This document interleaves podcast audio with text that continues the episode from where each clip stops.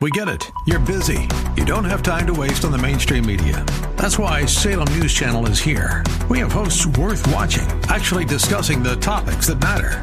Andrew Wilkow, Dinesh D'Souza, Brandon Tatum, and more. Open debate and free speech you won't find anywhere else. We're not like the other guys. We're Salem News Channel. Watch anytime on any screen for free 24 7 at snc.tv and on Local Now, Channel 525. Simplicity of gospel goes against everything in our society because our society screams, pull yourself up by the bootstraps. You can do this. And the gospel says, no, you can't. But he did. Welcome to The Barnabas Effect with Paul Purvis, Senior Pastor of Mission Hill Church, a multicultural, multi generational, multiplying church focused on shining the light and love of Jesus like a city on a hill. You're invited to visit any of the three locations in Temple Terrace and Tampa. For information and locations, visit missionhill.org. That's missionhill.org. Now, with today's message, here's Pastor Paul Purvis. Is there any place to turn when you feel like you've blown it? You've messed up. And you feel hopeless. The answer to that, of course, is yes. You would expect that as we gather here in the house of God. But for many, when you get to the pit, you find a hard time getting out. You've heard of Edgar Allan Poe. Many of us read of him in our educational process. Maybe you read The Raven or A Telltale Heart. He's a very famous literary uh, icon, really. He began his life in England in a foster home and went to the best of private schools. He journeyed across the pond and went to the University of Virginia, even spent some time as a cadet at West Point. He had a privileged life and everything seemed to be going well until his young wife died of tuberculosis. And then he went into the pit. He spiraled downward and became depressed and discouraged. He turned to drugs and alcohol and eventually even to the occult. And Edgar Allan Poe ended his life literally in the pit. He died a pauper on the streets. It's a true riches to rags story. But that's not the kind of story any of us like. We would much prefer the rags to riches story. We would much prefer to think, hey, you can have a bad time and, and end up okay. That's not the way it occurred for Edgar Allan Poe. But that was the concern of the apostle Paul as he wrote to the church at Corinth. He wanted them to understand, though they had blown it, though they had messed up, so everything seemed to be awry, there was still hope. And that's the case for you today. Maybe as you begin yet another year, you're thinking, what am I going to do? How do I get out of this? How can I be anything more than what I am? I want you to know there is hope for your messed up life. So just think with me for a moment what your messed up life may look like. Maybe it is messed up because of relational tension. You ever have difficulty getting along with other people? Maybe it's messed up because of immoral choices in your past. And most of us here have done things against the word and the will of God that we recognize we should not have done. Maybe your life is messed up because of financial mismanagement, poor choices of stewardship. Maybe your life is messed up because there is stress in your marriage, there's marital tension, or perhaps it's simply a crisis of faith. If any of those reflect your messed up life, you're in good company because that's who Paul was writing to at the church of Corinth. As we read through these 16 chapters over the next several weeks, you're going to see that he was dealing with divisions that came because of cliques and, and, schisms in relationships. You're going to see that he was dealing with immorality in a very crude and real sense, even in the church. He was dealing with the problems of divorce and marriage. He was dealing with improper worship. They were fighting even when it came to the celebration of the Lord's Supper. He was dealing with disbelief whether or not the resurrection of Jesus and all that that meant could be true. And then he ended this great book by dealing with their finances. You see, no matter the issue, the answer from the Apostle Paul was always the same. There's one answer, there's one hope, there's one way to fix your messed up life, and that is the gospel of Jesus the Christ. So find hope today. When you truly feel like your life is falling apart, Jesus is the one who can put you together. That's the message of this book. And Paul summarizes that near the end of 1 Corinthians in chapter 15. Just listen to the word of God in these first four verses. I now remind you, brothers, of the gospel. I preach to you which you received and which you stand and by which you're being saved. If you hold fast to the word I preach to you, unless you believe in vain. For I delivered to you as of first importance what I received. In other words, he's saying, hey, alert, this is what it's all about. This is the main thing. This is the priority. This is what's most important. And what does he say? For I delivered to you as of first importance what I received that Christ died for our sins in accordance to the scriptures. He was buried and he was raised on the third day in accordance with the scriptures. That's the gospel. We call it the good news. Paul was saying it all comes back to this. Christ died for your sins, just like it was prophesied in scriptures that he would. He was buried, demonstrating he was really dead, just as it was prophesied in scriptures that he would. And then on that third day, he rose again. And in his resurrection, he demonstrates power over sin and power over death, just like the scriptures had said that he would. And that gospel, the power of the gospel, it changes everything. And it's enough for your messed up life. This little book was written in about AD 54 or 55, just to give you perspective. So the church was young. It was early. If you want to find out about how this church began, go home this afternoon and read Acts chapter 18. In Acts 18, you see that Paul began this church. The apostle Paul was a missionary who was responsible for starting many of the churches in Europe and in Africa, even into Asia. And we see his influence throughout the New Testament. He was writing this particular letter to the church at Corinth. Corinth was a very diverse city, a very wealthy city, but a scandalous city was not unlike Tampa, Florida, a city where people come from all around the world to enjoy the sun and the beaches and all that we have to offer. A city where some of the nation and world's greatest wealth resides. A city that used to be known as the Bay of, does anybody know what the Bay used to be called? The Bay of the Holy Spirit, but is now known around the world as a capital, capital for the sex trade. It's known around the world as a place of sexual promiscuity. Not unlike Corinth, that was known for this because there was a temple to Aphrodite there. The worship that took place there was immoral in and of itself. There were temple prostitutes instead of pastors or priests, and the temple prostitutes would actually perform sexual acts as acts of worship. Hundred of them at a time served in this temple of Aphrodite. The world would come to Corinth every two years for the Isthmian Games. These were similar to the Olympics, and, and, yet instead of just athletics, it included both the arts and it would include uh, music as well as theater. And so, as the world would come to Corinth, the world would take part in its scandal, in its secularization. It was a place that was known for acceptance of whatever you believed. And the church there, established by Paul, had a great beginning, but began to reflect the city. So it was upwardly mobile and inwardly focused. And I would say, again, very similar to the church in the United States of America. In our churches reside the greatest wealth in the world. And when we're wealthy, we tend to fail to see how much we need God.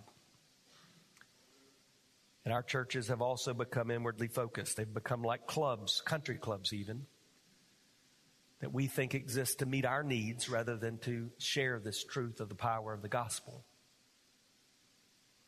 And it was in this setting that Paul was writing these words.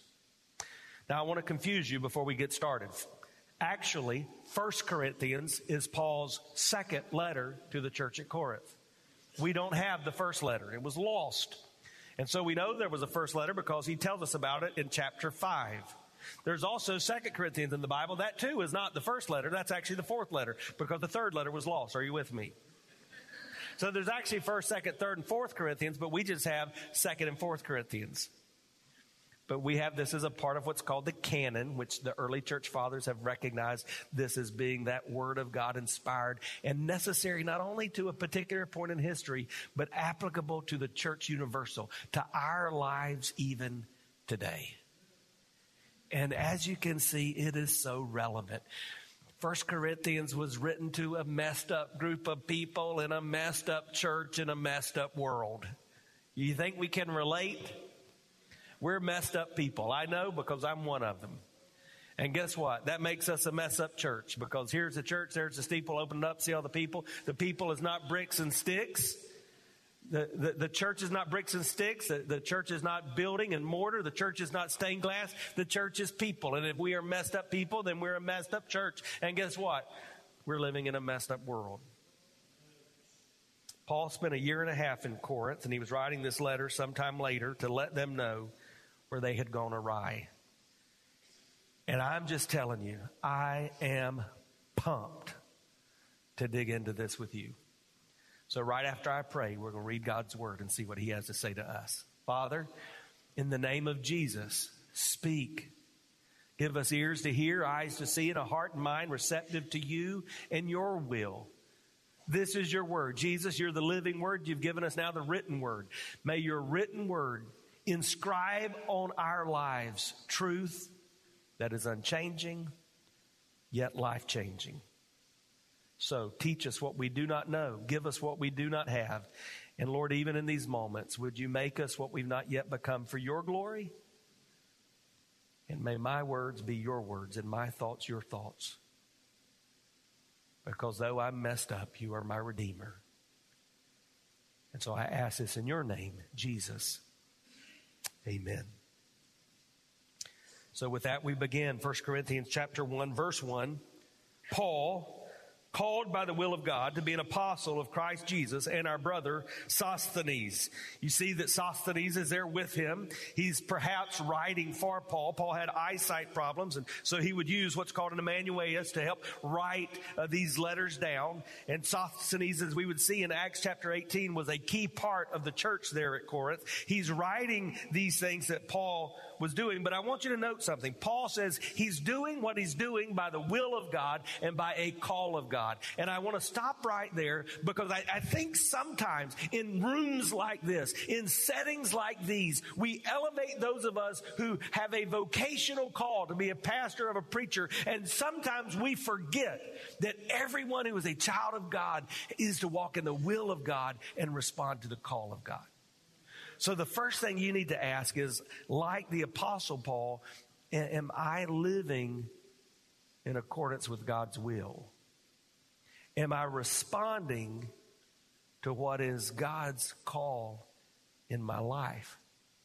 And my prayer this year for you is, is that you would do that and that you would begin to understand what God is calling you to do. God is calling you, some of you, to be a teacher for the glory of God. God is calling others you to, to be in the medical profession for the glory of God. He may be calling you to be an engineer or, or a writer or a plumber or, as the old preacher would say, a, a, a baker or a candlestick maker or a butcher for the glory of God. I don't know what it is, but determine what it is that God created you to be and then begin to live for that. And, and my prayer is that God would begin to call some of you out to be sent ones to go and help share the power of the gospel around the world. So he says, I'm here by the will of God, an apostle of Christ Jesus with Sosthenes, to so this is who it's written to, the church of God that's in Corinth, to those sanctified in Christ Jesus, called to be saints together with all those who in every place call in the name of our Lord Jesus Christ, both their Lord and ours. Grace to you and peace from God our Father and the Lord Jesus Christ. Now, Paul is about to write what you're going to see is a stern letter of rebuke.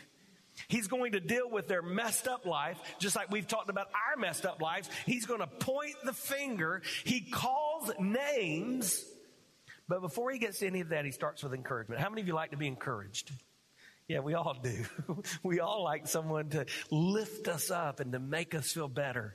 And, and Paul understood, inspired by the Holy Spirit of God, that that was just smart. That as he begins this process, it would be good to give them some encouragement. And he encourages them to focus on their identity.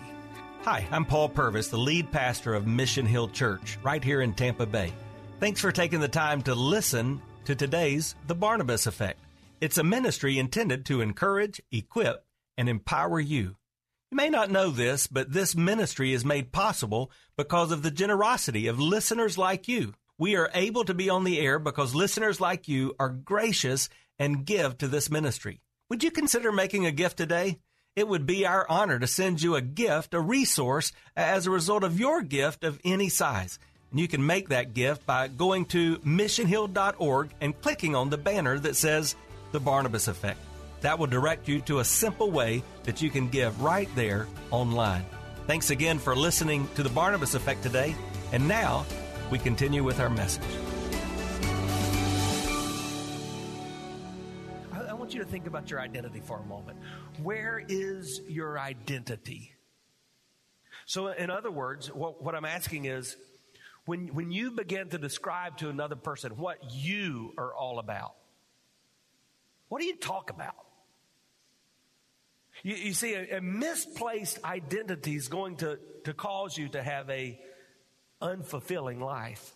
And, and so Paul is, is telling them that the first step to, to understanding how God's going to fix their messed up life is to help them get their identity in the right place.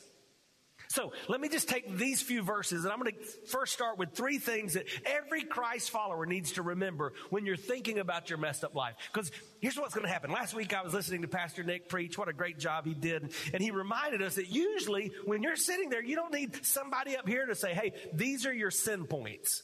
This is where you're falling short. No, when we walk in a room like this, we generally know we have an awareness of, of our shortcomings, of our, our sinfulness.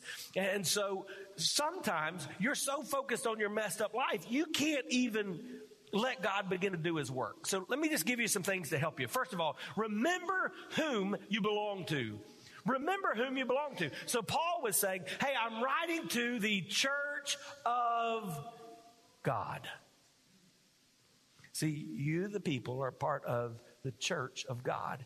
He, there is a creator, and you are not he. There is a God, and, and you're not him.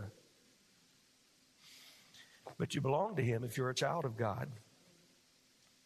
And that should be the beginning point of your identity.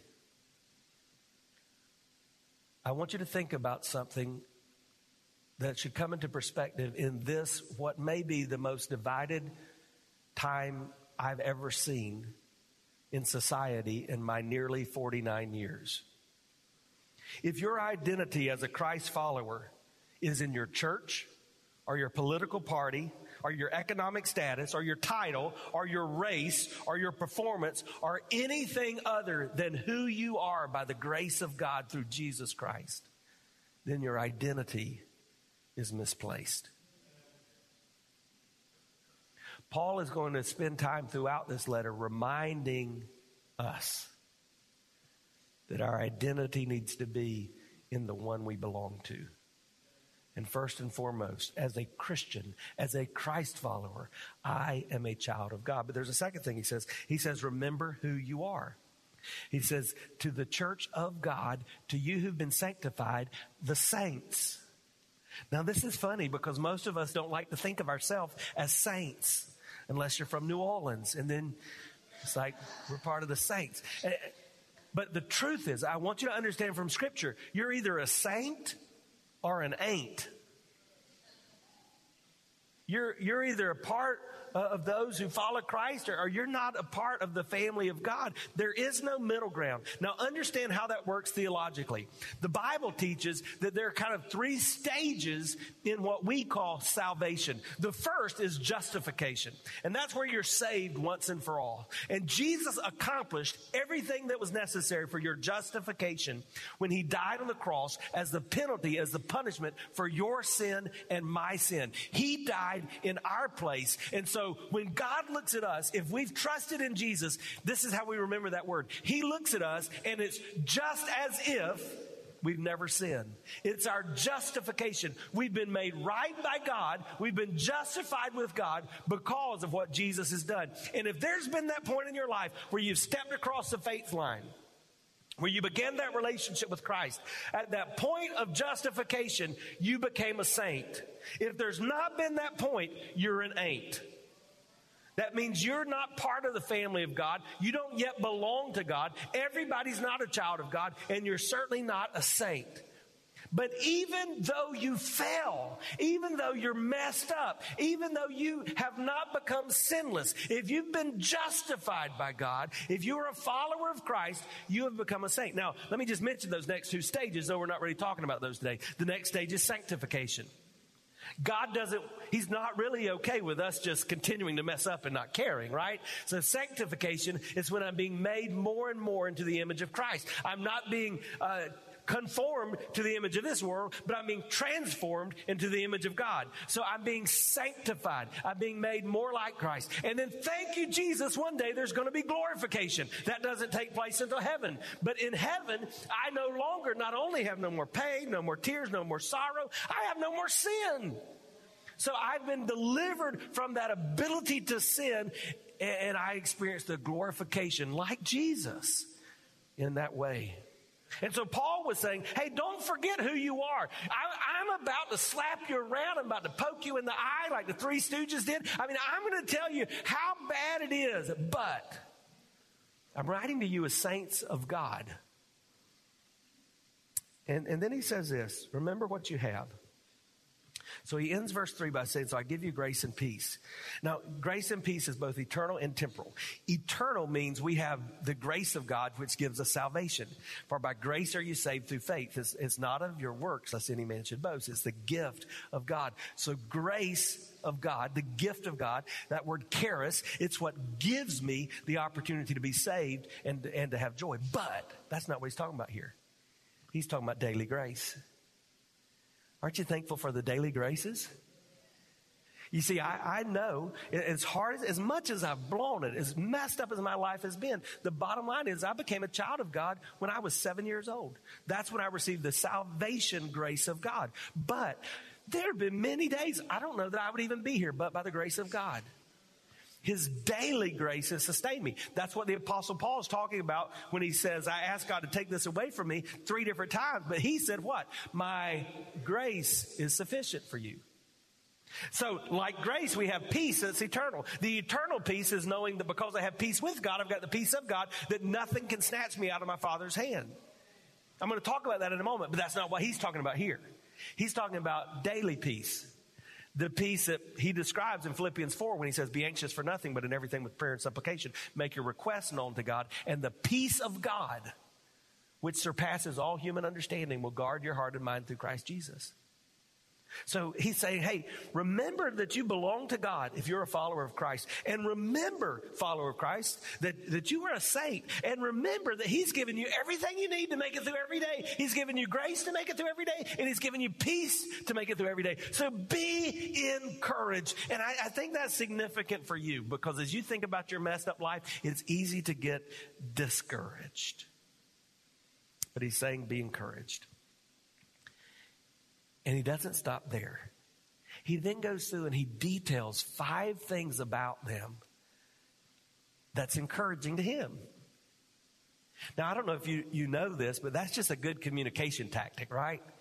When you're having a difficult conversation, it's probably good to, to sincerely, don't just make it up, but sincerely express positive things that you see, particularly in a, a, relationship that you have. What does this person mean to you? What, how do you see them? So Paul begins to describe this. Notice what he says in 1 Corinthians chapter 1 verse 4. I give thanks to my God always for you. Why? Because of the grace of God that was given to you in Christ Jesus, that in every way you were enriched in speech and all knowledge, even as a testimony about Christ was confirmed among you, so that you're not lacking in any gift as you wait for the revealing of our Lord Jesus Christ, who will sustain you to the end, guiltless the day of our Lord Jesus Christ. God is faithful. Say, God is faithful. God is faithful by whom you are called to the fellowship of the Son, Jesus Christ our Lord. You've been listening to The Barnabas Effect with Pastor Paul Purvis. The Barnabas Effect is here to provide listeners like you with biblical truth and spiritual encouragement but it can't be done without your financial support. Go to missionhill.org and click on the Give tab. Your financial support helps us reach those seeking truth about God and themselves. Thank you for giving at missionhill.org. And join us weekdays at 9 a.m. for the Barnabas Effect with Pastor Paul Purvis on Faith Talk AM 570 and 910.